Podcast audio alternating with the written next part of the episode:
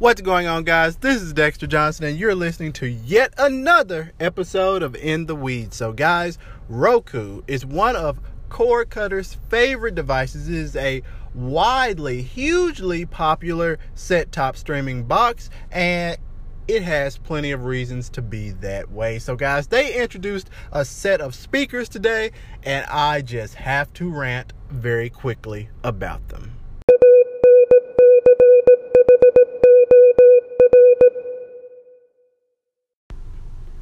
All right, guys. So, being someone who's had a Roku set top streaming device since the year 2010, I've followed this company very closely and I've always really enjoyed essentially everything that they have done from introducing 4K to just being platform agnostic. Roku plays well with every single media outlet out there, whether it's YouTube, whether it's Amazon, whether it's Netflix, this, that, and the third Curiosity Stream, Roku has it in their set of streaming channels or quote unquote apps that they offer on their devices. And it just makes it so much more accessible than, say, an Android TV or an Apple TV, just for the fact that it plays so well and so nicely with others, and the fact that it's so easy to use. You don't have a swipe pad, you don't have all these gestures, you have up, down, you have home, you have Netflix buttons, and this, that, and the third. Very straightforward, and I absolutely love that fact.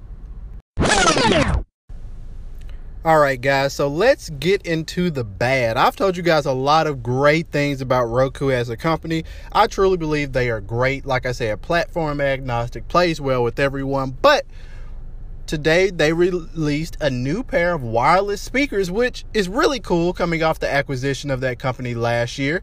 And I think that is really great.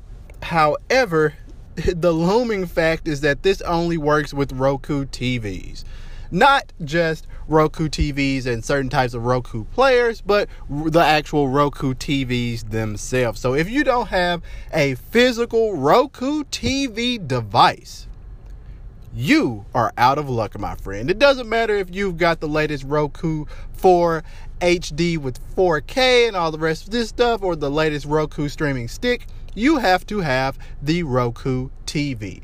And this is one of the things that kind of goes against what they have been doing on just the Roku player side.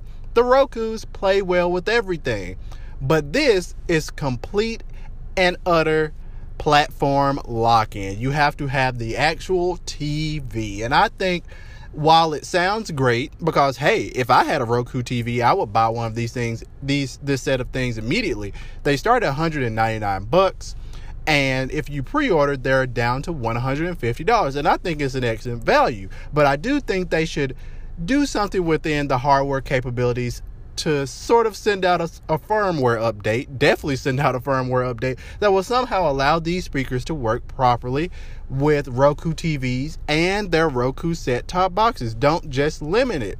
So that is the biggest thing for me, and that is why I have to rant about this because you're kind of boxing people in. However, results are showing that a vast amount of TVs that are bought nowadays are actually Roku TVs. So, hey, that's pretty darn good if you ask me. But for all the rest of us out there, hey, like I said, we're out of luck. So, guys, Roku speakers, do you like them? Do you love them?